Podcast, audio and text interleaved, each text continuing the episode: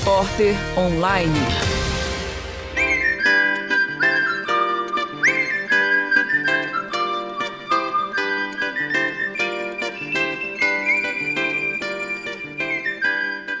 Ao acordar de um sonho, o compositor Márcio Borges teve a ideia juntar em um só lugar memórias da cultura popular e da música brasileira, dos artistas e fãs do Clube da Esquina, mas não sabia por onde começar. Em 2003, depois de um encontro com o compositor Márcio Borges e o diretor do Museu da Pessoa, José Santos Matos, surgiu a ideia. A coordenadora do projeto Museu Clube da Esquina, Tatiana Dias, relembra o início do museu virtual. Eles escreveram um projeto de, de, incentivo, fazendo uma proposta de um museu virtual, né, sobre o Clube da Esquina. E no projeto incluía shows, exposições. Então ele já nasceu pautado em, nessas três vertentes. Uma parte da pesquisa que faria ali as, as memórias orais, né, as entrevistas com os artistas, com os amigos, recolheria o acervo, né, de família deles, de gravadoras e tudo mais, e o outro viés seria é, percorrer a, as cidades, as escolas, as praças, os teatros, divulgando essa ação. Após a fundação da Associação dos Amigos do Clube da Esquina em 2004, os trabalhos de reunião da memória oral começaram. Os primeiros entrevistados do projeto foram a Dona Maria e o seu Salomão, pais de Marilton, Márcio e Loborges.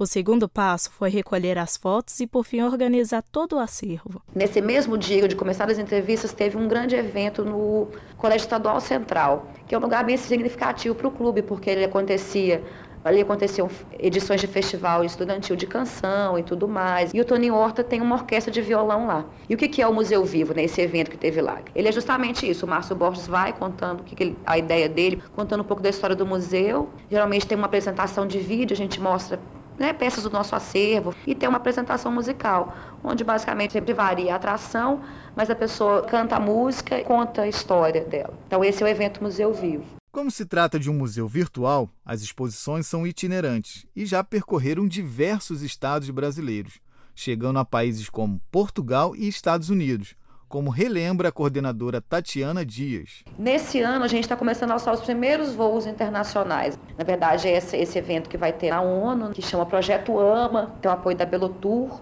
Então, vamos dizer que esse vai ser o primeiro evento oficial do museu fora do Brasil. Por não contar com uma sede apropriada para conservar seu acervo, o Clube da Esquina perde suas memórias. Nesses anos todos que a gente tem produzido nossas exposições, nosso acervo deteriora porque a gente não tem onde guardar sabe? A gente tem que fazer exposições praticamente descartáveis, porque para poder manter isso é muito difícil.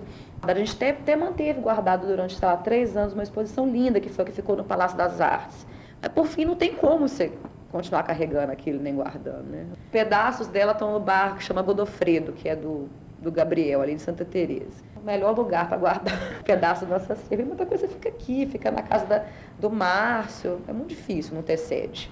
Nesta luta para estabelecer a sede física do museu, a Associação dos Amigos do Clube da Esquina se vê de mãos atadas. Não tem previsão, tem um convênio assinado com a Secretaria de Estado fazendo a doação dos servos. Esse documento existe, ele foi assinado em março. Só que a gente tem que apresentar os recursos para construir. A gente conseguiu ano passado uma emenda parlamentar. Olha só que, que coisa do destino, assim. Ano passado os deputados aprovaram uma emenda parlamentar para a construção do museu. Só que para a emenda parlamentar ser aplicada, a gente tinha que ter um documento do convênio assinado com o governo do estado para poder o dinheiro chegar. Porém, era ano eleitoral, então o governo não podia fazer doação de absolutamente nada.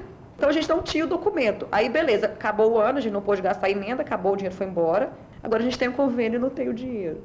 Se você me perguntar quando que vai ser, eu não sei. Quando acontece esse tipo de coisa, não tem como você saber quando é que vai acontecer. Nestes sete anos de existência online, o Museu Clube da Esquina é mais uma alternativa cultural para os mineiros. Olha, você tem que considerar que o Clube da Esquina é a única referência cultural, assim. Mas na música a gente não tem identidade maior mineira que não seja o Clube da Esquina. Eu não acho que se a gente não fizer o museu, as pessoas não vão saber que existe o Clube da Esquina. O Clube da Esquina é eterno, as pessoas vão conhecer sempre a música. Tem um espaço físico do Clube da Esquina, um local de visitação. Tá mais nos dias de hoje. É impossível não ter um museu do Clube da Esquina. Sem previsões para estabelecer a sede do Museu Clube da Esquina, o museu continua divulgando a história da música popular mineira em seu portal e lutando para que sua importância seja reconhecida no cenário cultural brasileiro. Também se chamavam sonhos, e sonhos não envelhecem.